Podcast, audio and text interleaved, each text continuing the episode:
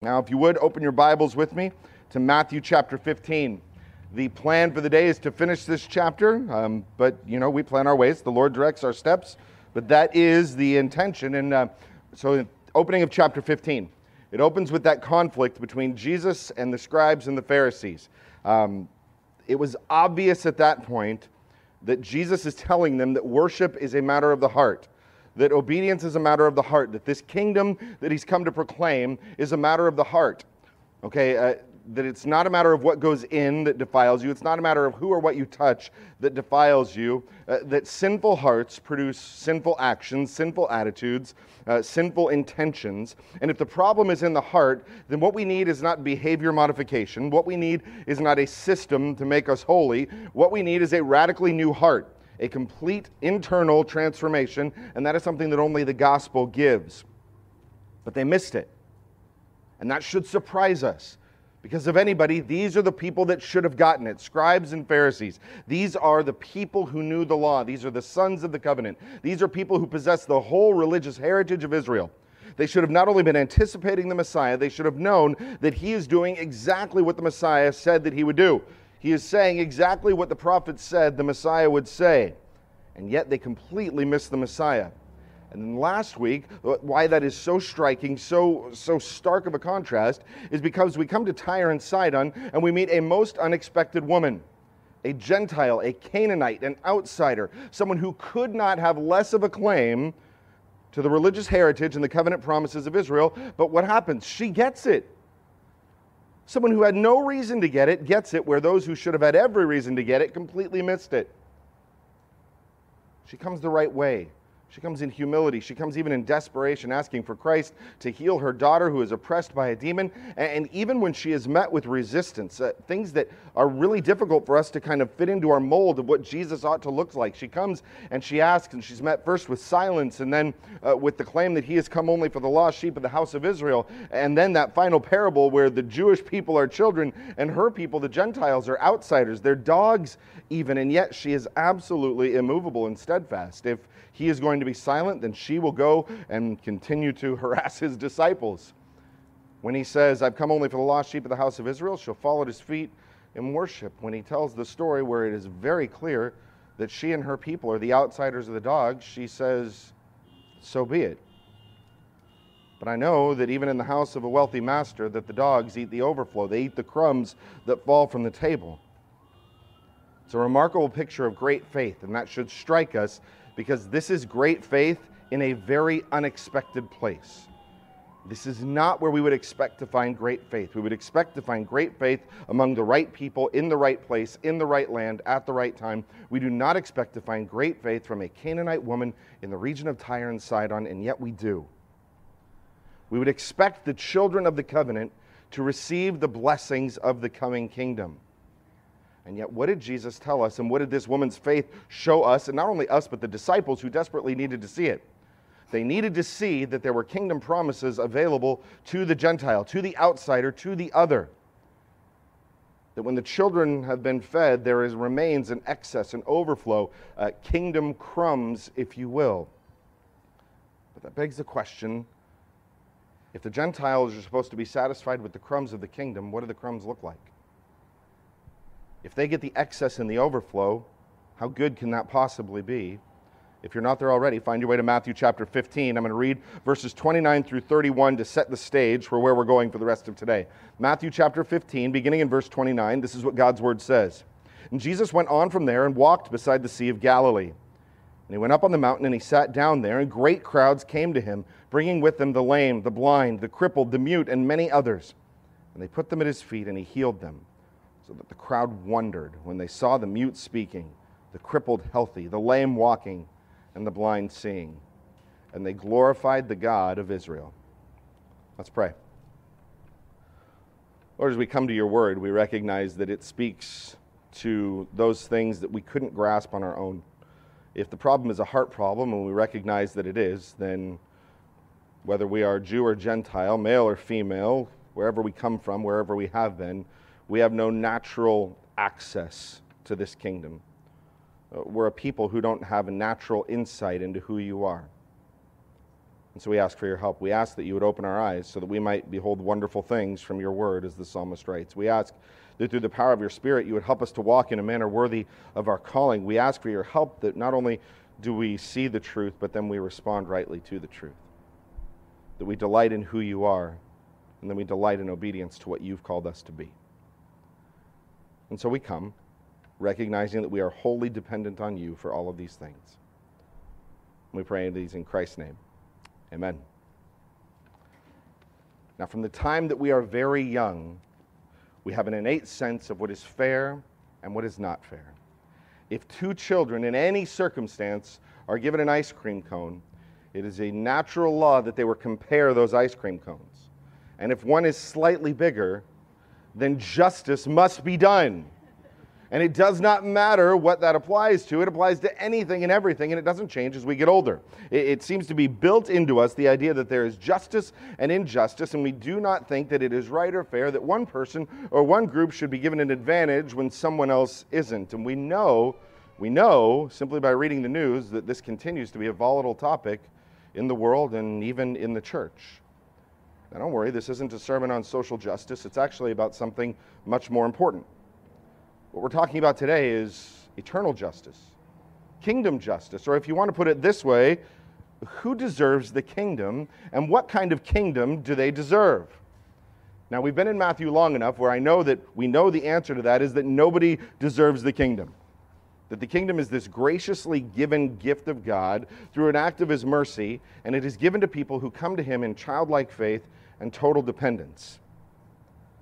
But we also know from Jesus, and we know because we've read Romans before, that the gospel of this kingdom, this message of salvation, these eternal promises are given first to the Jew and then to the Greek. First to this covenant people, and then after that to the Gentile. We saw it built into the narrative last week when this woman is told that it is not good to give the bread of the children to the dogs, and she accepts that. She recognizes that she is not a part of the covenant children of Israel. She recognizes that she has no natural claim to the blessings of Israel or, or her Messiah, and yet she also recognizes that the Master provides in abundance, that in a wealthy house there is more than enough for the children to eat and for even the dogs to be satisfied. So the question now is what do those crumbs look like?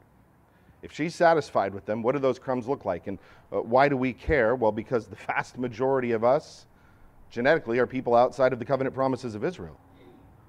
Uh, we are the other. We are the outsider. We are those who approach this kingdom as outsiders to the national heritage and covenants given to God's chosen people. So, what is it that we expect and anticipate? What kind of a kingdom can we hope to come into? if we get the crumbs, what kind of crumbs do we have? And what we're going to see today is, first of all, an unexpected place, just like last time. And we're going to see an unexpected demonstration of power. And finally, we're going to move into the unexpected provision that closes off this chapter. We're going to tie this all together because what we have here in chapter 14 and 15 is one of the most beautiful parallels in all of the New Testament in my mind, but certainly in all of the Gospel of Matthew. So let's open this up first in this unexpected place that we're at. And starting in verse 29, we're going to understand where they are. Jesus went on from there, and we have to stop there for a minute because uh, we're not typically invested in the geography of where we're at. Uh, we read the words and sometimes they kind of bounce off. So let's take a moment to remember where there is. Uh, we're going to call up a map here, and we need to remember that in the first 20 or so verses of this chapter, we are on the north side of the Sea of Galilee. The Sea of Galilee being right in the middle there, and uh, the towns of Capernaum and uh, Bethsaida and those places on the northwestern shore are where Jesus has been doing the bulk of his ministry. It's where the scribes and the Pharisees come up from Jerusalem and they encounter Jesus and they have that conflict there. But then, starting in verse 21 last week, we know that we moved north and west toward the coast of the Mediterranean Sea into the region of Tyre and Sidon, and that was important because those were Gentile areas. This is outside of that covenant promised land. And now we're told that Jesus went on from there, there being Tyre and Sidon, and he walked beside the Sea of Galilee. And at this point, we have to make a decision. Did he go back and walk along the Sea of Galilee in those places where he's been before, back around Capernaum, back around Bethsaida, back around Gennesaret on that western side, or did he go somewhere else?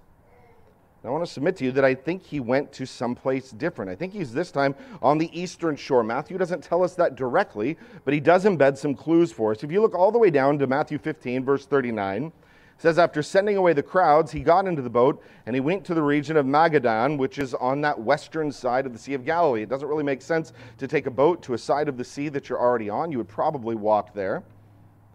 But more than that, if we go to Mark's gospel, in Mark chapter 7, verse 31, Mark says, Then he returned from the region of Tyre and went through Sidon to the Sea of Galilee in the region of the Decapolis. So at some point, Jesus moves from Tyre a little bit north to Sidon, and then he goes over to the eastern side of the Sea of Galilee, and they're going to call up kind of an arrow now. So you can see that we're dealing with an entirely new area. So we're not back in the familiar territory of Israel, not yet anyway. We're on the eastern shore of the Sea of Galilee. And I know that probably 99% of you did not jump out of bed today just eager to hear about geography. I know that is probably not what drew you to the tent or to the computer today as you watch this. So who cares? Uh, why does it matter where we are?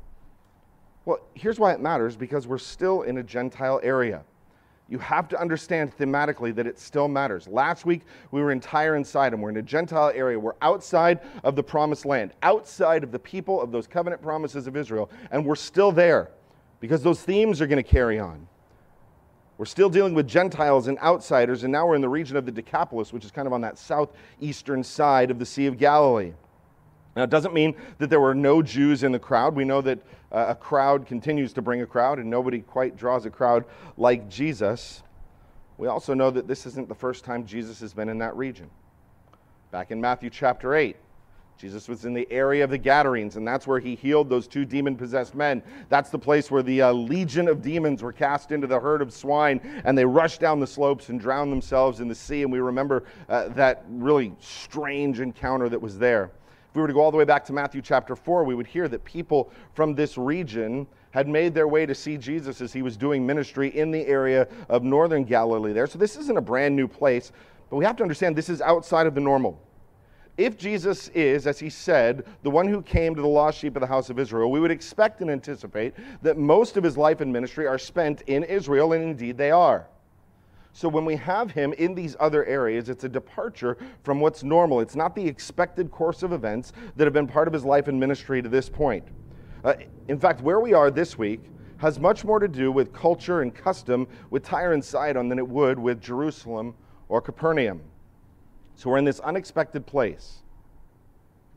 And in this unexpected place, now we're going to be confronted by something of an unexpected power. Uh, we've seen Jesus heal many times. We've seen him heal many diseases in many different scenarios, but uh, the question is if he is in a different place, if he is outside of the land, then what does the king do when he comes to a pagan people? And as we come to a new region, there are some things that remain the same. People still have their problems. And if we look on in verse 30, we see that the people bring to him some very familiar things. And the great crowds came to him, bringing with them the lame, the blind, the crippled, the mute and many others, and they put them at his feet. Once again, a crowd comes, and once again, they bring everyone who is in need. Now, here's the thing we get so used to seeing this, we're not really surprised by who they bring, and really, we're not surprised by what comes next. In fact, even though I didn't read the end of the verse, you probably filled it in on your own, and he healed them. You ever stop to wonder why there is need here, just like there is in Jerusalem, just like there is in Judea, just like there is in Samaria. Do you realize this all goes back to the central point of these passages, and that's that the problem is a matter of the heart? See, if there's a clean land, if there's a pure place, then maybe we would expect that we could find some place where these things don't just happen, where there aren't blind people, where there aren't lame people, where there aren't sick people, where there's not the need. But what do we know? We know that this is a matter of the heart and that the heart is sinful. And we know that sin kills, and we know that sin separates, and we know that sin distorts.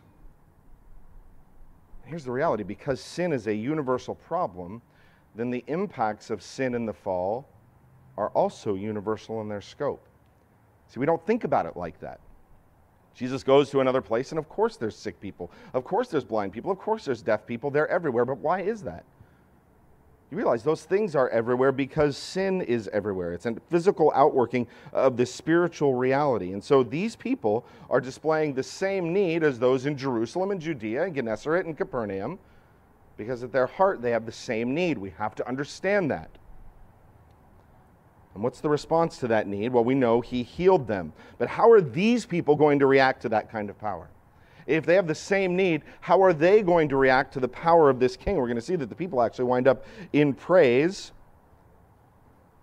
Once again, we read that little fragment there at the end of verse 30, and he healed them. And we read past that so quickly, but the crowd doesn't. The crowd wondered. They were in wonder because they saw these things. We don't usually stop in wonder at these things because we become so saturated with the idea that this is simply what Jesus does. Jesus heals. We read about it, we've been reading about it. We've colored the coloring pages, we've seen the flannel graphs, we know that Jesus fixes these broken things. And somewhere along the way, we don't wonder anymore. This is power like these people have never seen. Look at what was happening. They saw the mute speaking. They saw the crippled healthy. They saw the lame walking. And they saw the blind seeing. Now, let's set this again into a theological context. They didn't just see people's boo boos being taken away.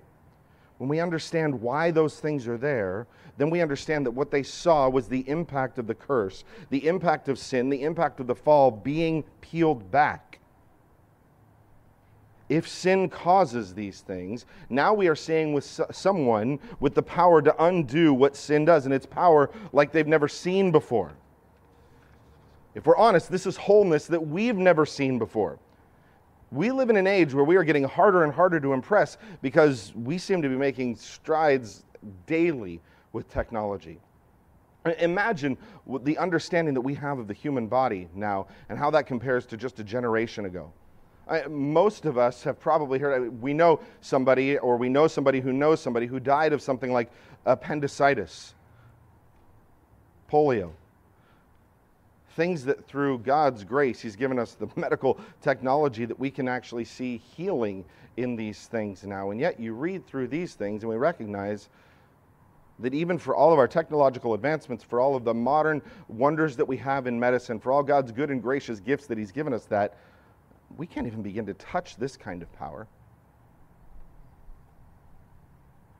We don't see limbs regrown.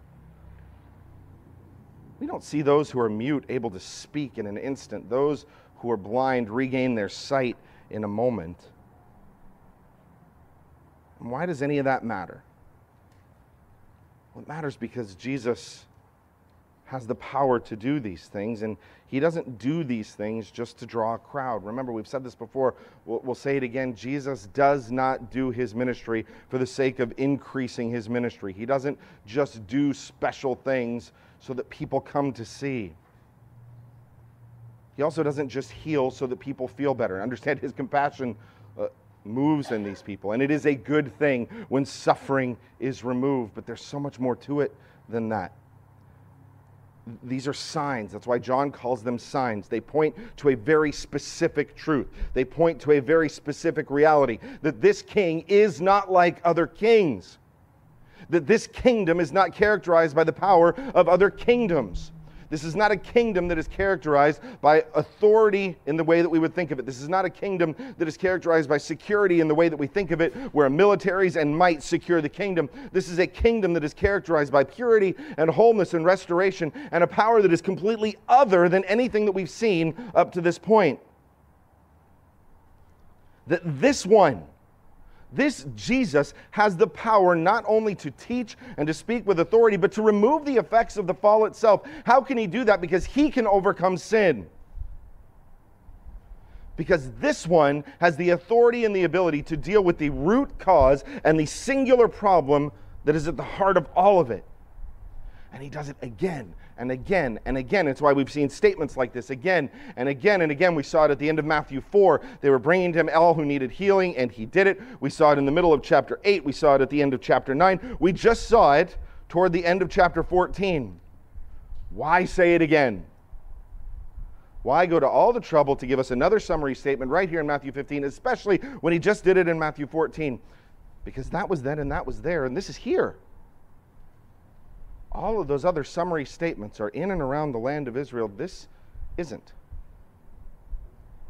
This is an unexpected place, and this is not the place where we would expect this power to naturally come.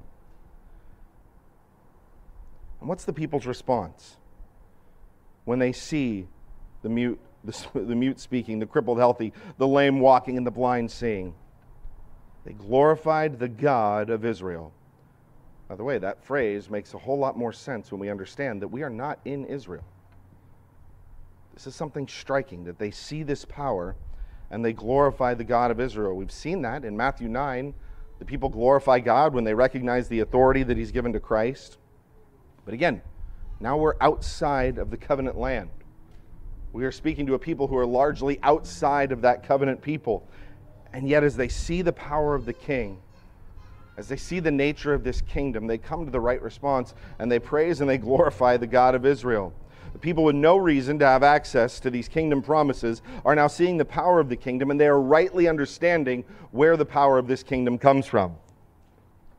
So, in an unexpected place, we have an unexpected demonstration of power. A king who's proven once again that he has the power and the ability to heal all kinds of diseases, all kinds of uh, deformities, but it's so much more than that. This is the power to remove the effects of the curse itself. He's showing what life is like in the presence of the king.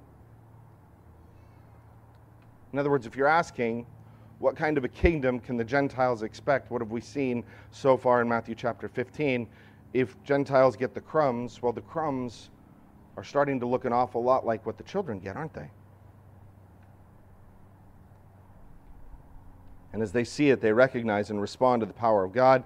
And as we come to the conclusion of this chapter, we see a scene of unexpected provision unexpected provision, and once again, this might look a little familiar. Look with me at verse 32. Then Jesus called his disciples to him and said, I have compassion on the crowd because they have been with me now three days and have had nothing to eat. Now, that sounds more like the Jesus we're familiar with, doesn't it? It's much easier to read about the Jesus who feels compassion on the crowd than the Jesus who appears to send that woman away uh, with harshness. We need to remember Jesus didn't change. Jesus did not have a personality crisis. Jesus did not forget his compassion when he ministered to that woman. That was intentional teaching, and it communicated a very specific point to her and to those men that were around him. And now we see that Jesus is still the master teacher and the class is back in session. He called his disciples to him. That is a marker in the text for us. When Jesus does that, he has something to communicate. And this time, he's got another lesson. The great crowd, those that have been bringing him the sick and the weak and the lame and the crippled, the blind, that crowd from 29 to 31 has now been with him apparently for three days. We don't know exactly what that looked like, but it becomes very, very clear that for the better part of three days, they have spent the vast majority of their time with Jesus. They are so captivated by what he says and what he does that they are in no hurry to go anywhere. And it's very, very clear that whatever provisions they had brought along with them for that time were now completely run out. Chapter 14 presented us with the same problem, didn't it? A large crowd who didn't have food. And at that time, do you remember what the disciples' solution was back in Matthew chapter 14? The best that the disciples could come up with at that point was uh, send them away so that they can buy food somewhere. So Jesus front loads this as he calls his disciples to himself and he says, uh, I am unwilling to send them away hungry, lest they faint on the way. If I send them away, they won't even have enough strength to make the journey home. And in his compassion, Jesus is not willing to do that. He's not willing to send them away empty. And right there, the disciples ask a very familiar question. Verse 33 And the disciples said to him, Where are we to get enough bread in such a desolate place to feed so great a crowd? We know that this isn't like here. This isn't like now. This isn't our time and cultural situation. it is very, very recent in history that food is not only so abundant, but is so available. Uh, you will pass multiple lunch stops on your way home, and some of you are thinking about it right now. This was not then they had to be very intentional about their food. And so this is a natural question where are we going to get this? Except that question of the disciples raises a pretty obvious question in our minds, and that is why? Why would the disciples ask this question if they had just seen what they had seen in chapter 14? Why and how could men who just saw Jesus feed 5,000 men, plus women, plus children? Why would they ask such a similar question? In fact, that has been so difficult for some people that a lot of them just say, well, Matthew made a mistake. And Mark, who also records the feeding of the 4,000, made a mistake. Maybe these two are reporting one event as two things. Maybe they either messed up the source material or for their literary reasons, they're kind of embellishing and making one event two. Um, the most plain reading of the text says that that is not the case. There are certainly similarities. There's a large crowd, there are bread and fish, there's miraculous provision that we know about, but there are some key differences. Uh, I mean, the crowd is a different size, the fish and the loaves are different in number. Uh, the amount of leftovers is different. The kind of baskets that they use to pick up the leftovers are different. Later on, Jesus refers to them as different scenarios. So, again, the most plain reading of the text says that these are two events which does nothing to fix our question why are the disciples asking something that they should definitely know the answer to? We can't be super dogmatic about it. The text doesn't tell us this is the reason. But I think there actually might be a couple of reasons. And first of all, we forget, they didn't. They're in a different place. This is not the place where we would expect something drastic like this to happen. It is one thing for Jesus to hang out in the territory of the Gentiles for some rest and relaxation. It is one thing for Jesus to teach Gentiles. It's one thing for Jesus to heal Gentiles. It's another thing for the Jewish Messiah to provide for the basic daily needs of the outsider. See, when the Jewish people think of king, when they think of kingdom, when they think of Messiah, they have these very specific prophetic promises that they go back to.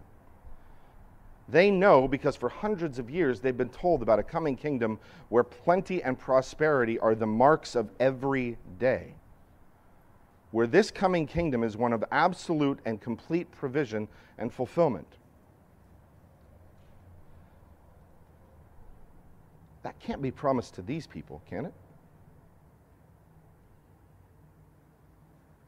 After he fed the 5,000 in Matthew 14, John chapter 6 tells us that the people had a very specific desire. They were going to come and make him their king by force if necessary. Can you imagine if these Gentiles wanted to make this Jesus their king? How does that fit into your theology if you're a good little Jewish boy? So, maybe wrapped up in some of this is the fact that they know that he has the power, but this might not seem like the place where that power should fit. And I also don't think we should downplay the fact that these are human men. And that it is very, very easy and very, very natural for us to go from experiencing the power of God in almost the same breath to questioning whether God even has any power at all. How often do we see that in the biblical record? The wilderness generation, the generation that left Egypt under the mighty power of God, that walked across the Red Sea on dry land, that saw Pharaoh's army swallowed up behind them, that within a matter of days would wonder whether they were going to have anything to eat, anything to drink, and saying it was probably better if we never left Egypt at all. These same disciples who had seen him heal, seen him cast out demons, seen him raise the dead, they still get afraid on boats at night. And before we get too proud, how about you and I? How many times has God provided? How many times has God proven himself faithful? How many times has he continued to meet my needs? Sometimes in ways that I expect, many times in ways that I could not imagine. And still, I am very quick to go from thank you, God, it is amazing what you are able to do, to God, do you even hear me? Do you even care? Where are you? And what's your plan and purpose in all of this? In other words, this might be a very theological response. This might also just be a very human response. And I am completely comfortable with both because I think it's probably wrapped up in both of those. But into that familiar problem and even into that familiar question, now we are seeing a very familiar power because Jesus once again proves that he has the power to absolutely meet the need. Starting at verse 34, and Jesus said to them, How many loaves do you have? They said, Seven and a few small fish. And directing the crowd to sit on the ground, he took the seven loaves and fish, And Having given thanks, he broke them and gave them to the disciples, and the disciples gave them to the crowds, and they all ate and were satisfied. They took up seven baskets full of the broken pieces left over, and those who ate were 4,000 men, beside women and children. And all of that sounds very, very much like where we just were. Once again, bread and fish, a common meal that was not enough to meet even a fraction of the need that was there. Once again, Jesus gives thanks for what is provided. Once again, Jesus breaks and gives to the disciples who give to the crowds. Now, we can't miss that. Jesus does the miracle. Jesus does the dividing, the multiplying of what was there, but he gives it to his disciples who are then used to meet the needs of the crowd. He didn't have to do that. Remember back in your Old Testament, manna came down from nowhere and covered the ground. Jesus could have done that. Fish and bread from the sky. A little bit different, but he could have done it. He could have satisfied them in any number of ways, but he does this. He uses these men that he has called to himself to meet the need. And that is very appropriate because as he calls them to himself, he continues to entrust them with work to do for the kingdom. Back in chapter 10, when he called them to himself, it was to send them out to proclaim the gospel message to Israel specifically. At the end of Matthew's gospel, he's going to call them to himself so that he might send them out to make disciples of all the nations. In other words, he is continually entrusting these men with a work to do, and he is the one who is continually enabling them to do that work that he's given them to do. And once again, they all ate and were satisfied. They don't just get a little, they don't just get enough to get them home, they get enough to be made full, to be completely satisfied. There is abundance. And once again, there's leftovers, this time not 12 baskets, but seven not small baskets, but large ones. And we see that I don't think those numbers are accidental either. Now we have to be careful because you can do a lot of damage by spiritualizing or allegorizing numbers here or wondering what the hidden significance is. First of all, you need to understand there were seven actual baskets left over. That is not a metaphor, that is not a deeper hidden meaning. There were seven baskets left over. But at the end of the feeding of the 5,000, there were 12. Each one of those disciples had a basket. Very powerful object lesson. And we know that often Seven signifies complete fulfillment, completion, perfection. Very well could be that this symbolizes kind of a completion uh, of the kingdom promises, that fullness that the kingdom promises are made not only to the Jew but to the Gentile. And now those who eat were 4,000 men besides women and children. Once again, a crowd probably well over 10,000 people when we include everyone. And each one is satisfied and full. Why? because Jesus has compassion on the crowd. Because in doing these miracles, he's pointing to something greater. Remember, after the feeding of the 5,000 in John's gospel, Jesus makes a very specific point that the crowds will be hungry again. This is a remarkable day as he feeds thousands of people on the eastern shores of the Sea of Galilee. But come morning, they will all be hungry again no matter how full they were the night before. You've all experienced this. You go to Thanksgiving and you eat until you are more than satisfied, and you vow that you will not eat anymore, maybe ever. And then a couple hours later, the leftover turkey sandwiches come out, and you're like, well, it'd be a shame if that went to waste. So, you know, you make the exception. Why? Well, because as it turns out, food goes in, gets processed, and gets eliminated, and you have to start the whole process over again. Does that sound familiar? It should. We just talked about that. That food is a temporary thing, but that hunger continues. But as Jesus does this, he is pointing to a greater hunger. It is why in John 6 he says, I am the bread of life. And it's only by eating of me, by taking of me, that you come to the place where you are satisfied. As he does these things, he is showing that satisfaction is not from bread and it is not from fish. Satisfaction ultimately comes from Jesus Christ, who is the bread of life. Now, what's the point of all of this? Why redo these things in such a familiar way? What we have here not some hidden meaning, but if we pay attention to the context, what we have here, are these remarkable answers to the kingdom promises. This whole thing is wrapped up in what kingdom promises, and it's how this all fits together. Because really, from chapter 4, we've known that Jesus heals and that he can heal many. From chapter 5, 6, and 7, we know that Jesus has authority. He teaches like no one has ever taught before. From chapter 10, we know that Jesus plans to send his men out first to Israel and then to the world. Why say it? Why do it this way? This is where we see one of the most remarkable and beautiful parallels that we see in the entire gospel. And I want you to do this for me. I want you to turn back to Matthew chapter 14. Just flip the page back for a minute. Let's be reminded of where we've been. In Matthew chapter 14, beginning in verse 13, we see Jesus go to a desolate place, but be met by a large crowd. And beginning in verse 13, we have that narrative of Jesus feeding a massive crowd of people. Then you look a little further down in the chapter, in Matthew 14, beginning in verse 34.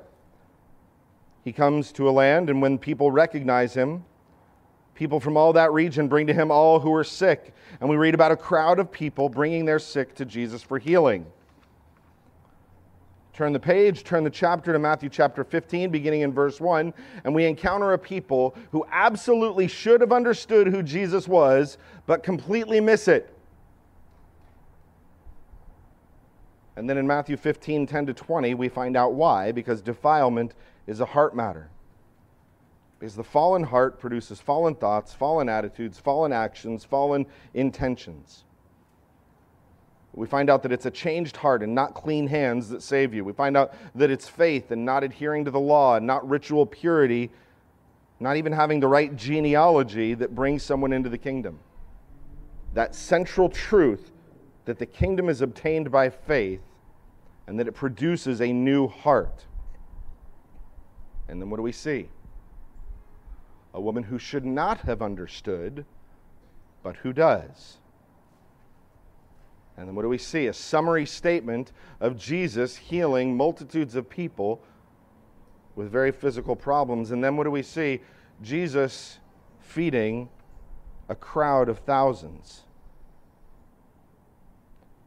And if you begin to put those two chapters together, and you don't just listen to me break it up week after week after week, if you read those all together, you begin to see this wonderful, beautiful arc that parallels both of those. And what do you have on the bookends?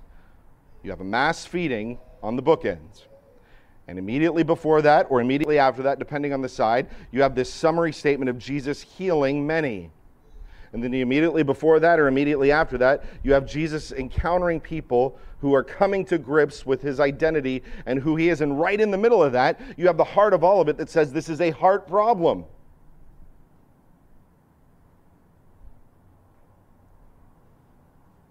Who are those who really worship?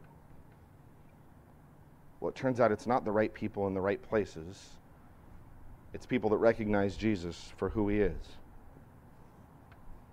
Who gets the kingdom? Well, it's not just something that's genetically encoded into you.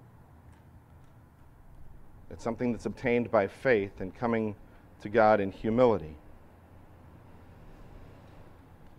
It's a kingdom that's come into by the weak, by the outcast, by the other, by the Gentile of all things. What kind of kingdom could there possibly be for the outsider? You read Matthew 14 and Matthew 15, and you see that it's a kingdom that is characterized by the same kind of power. And that all makes so much sense when we put it together because if the problem is the same, if the God is the same, then wouldn't the promises of the kingdom be the same? God, in his perfect faithfulness, does all things well. He sends the Messiah to the covenant chosen people in the right way at the right time, and he does exactly the right things. And by the way, God will continue to be absolutely faithful to those covenant promises that he made to Israel. How do we know? Because he always has been. And where's the hope for the rest of it? That those covenant promises have always included the nations from way back in Genesis when God told Abraham, through you, all the nations of the earth will be blessed. the Jew first, and then to the Greek, but the same eternal hope because it's the same gospel that Christ has used to call people to himself from every tribe and tongue and nation. We pull back from all of this and we ask, who is God for? Who is this God for? It's a critical question that we have to answer. We have to answer. Is there a God for me and a God for you? Is there a God for us, whoever we define us as, and a God for them? A few years ago, Batman vs. Superman came out. Now, if you haven't seen it, don't worry, it's just as disappointing as every other DC movie. But in one scene, toward the end, Lex Luthor is taunting Batman. He's kind of goading him into a very particular fight. And in an otherwise blah movie, he begins to say some very theologically interesting things. On this rooftop, he begins naming off first uh, Egyptian gods and uh, then the gods of Greek mythology, and then he throws in the name of Jehovah. And he says that what we call God depends on our tribe because God is tribal. He says God takes sides. We might easily dismiss that as a bad line delivered poorly in a bad movie, uh, but we have to understand that's what the world thinks that every culture and every people just invent a God that fits their need. And if that's the case, then your God is as good as my God, is as good as the next God. And that is why the world is appalled that Christianity would dare to say there is but one way. How could we be so blind so narrow, so bigoted as to say that our God is not a God, but is the God. Well, because we recognize that that's the way it has to be. Because each culture and each people doesn't bring a unique problem to the table, we bring the same problem. We bring sin, a fallen heart that rebels against the God who created us. It doesn't matter what language you speak. It doesn't matter where you're from. It doesn't matter what gender you are. It doesn't matter what your background is. You bring the same eternally condemning problem to the table, and that is that you have sinned against the God who made you. And if there is one problem, then there can only be one solution. And his name is Jesus Christ. God, very God, who took on human flesh who lived in perfect righteousness and died for those who sinned against him.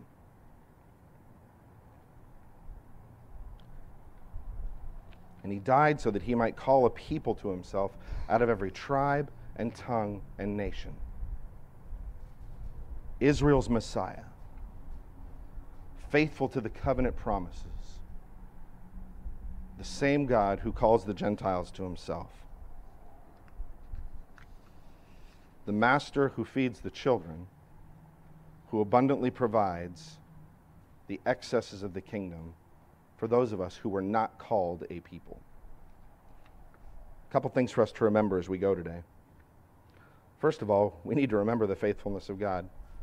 What a wonderful reminder through these two chapters, especially, that God is absolutely faithful, that He sent the Messiah at the time that He said He would, to the people that He said He would, in the way that He said He would,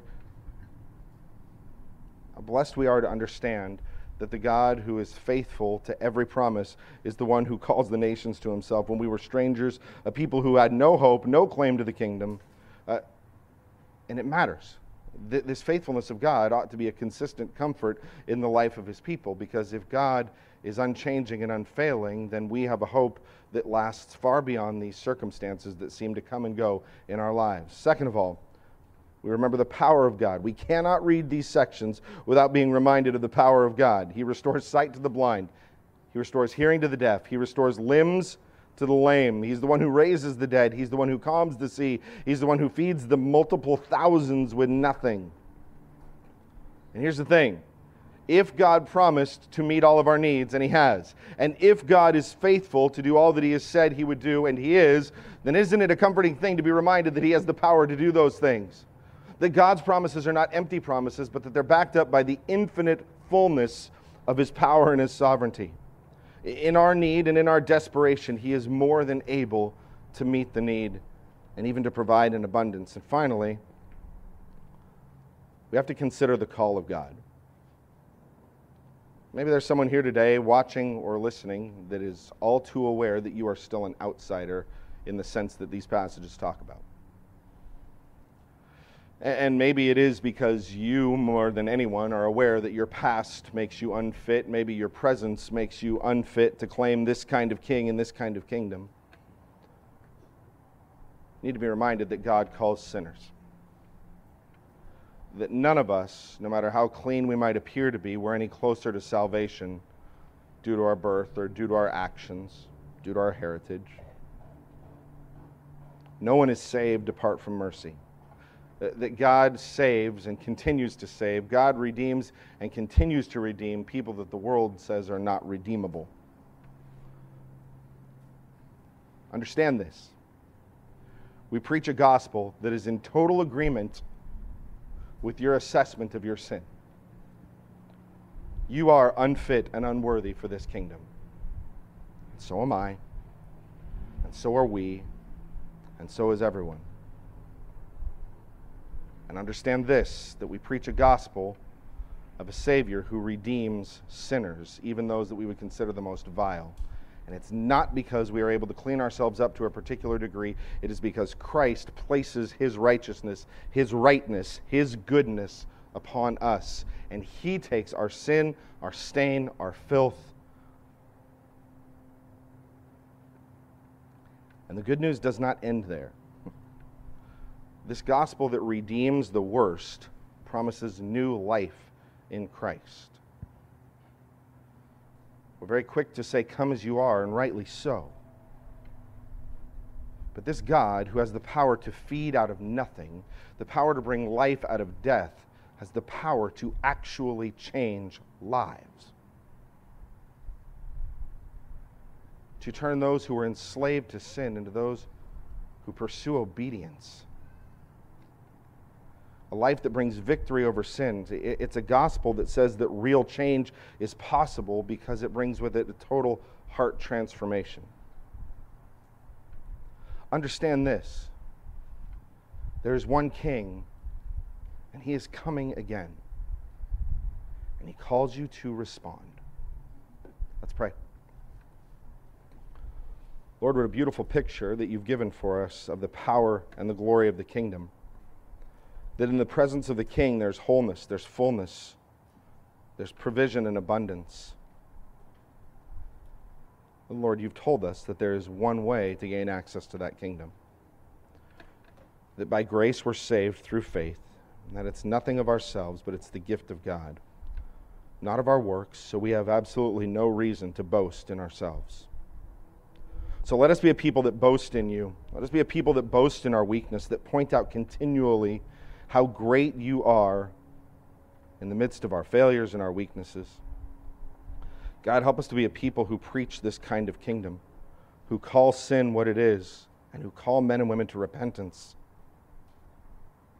to a forgiveness that is real, to a power that changes lives, to a kingdom that is coming that is greater than anything we could even imagine. Lord, come quickly. But every day until you come, make us faithful, make us obedient, and call people to yourself. We pray these things in Christ's name. Amen.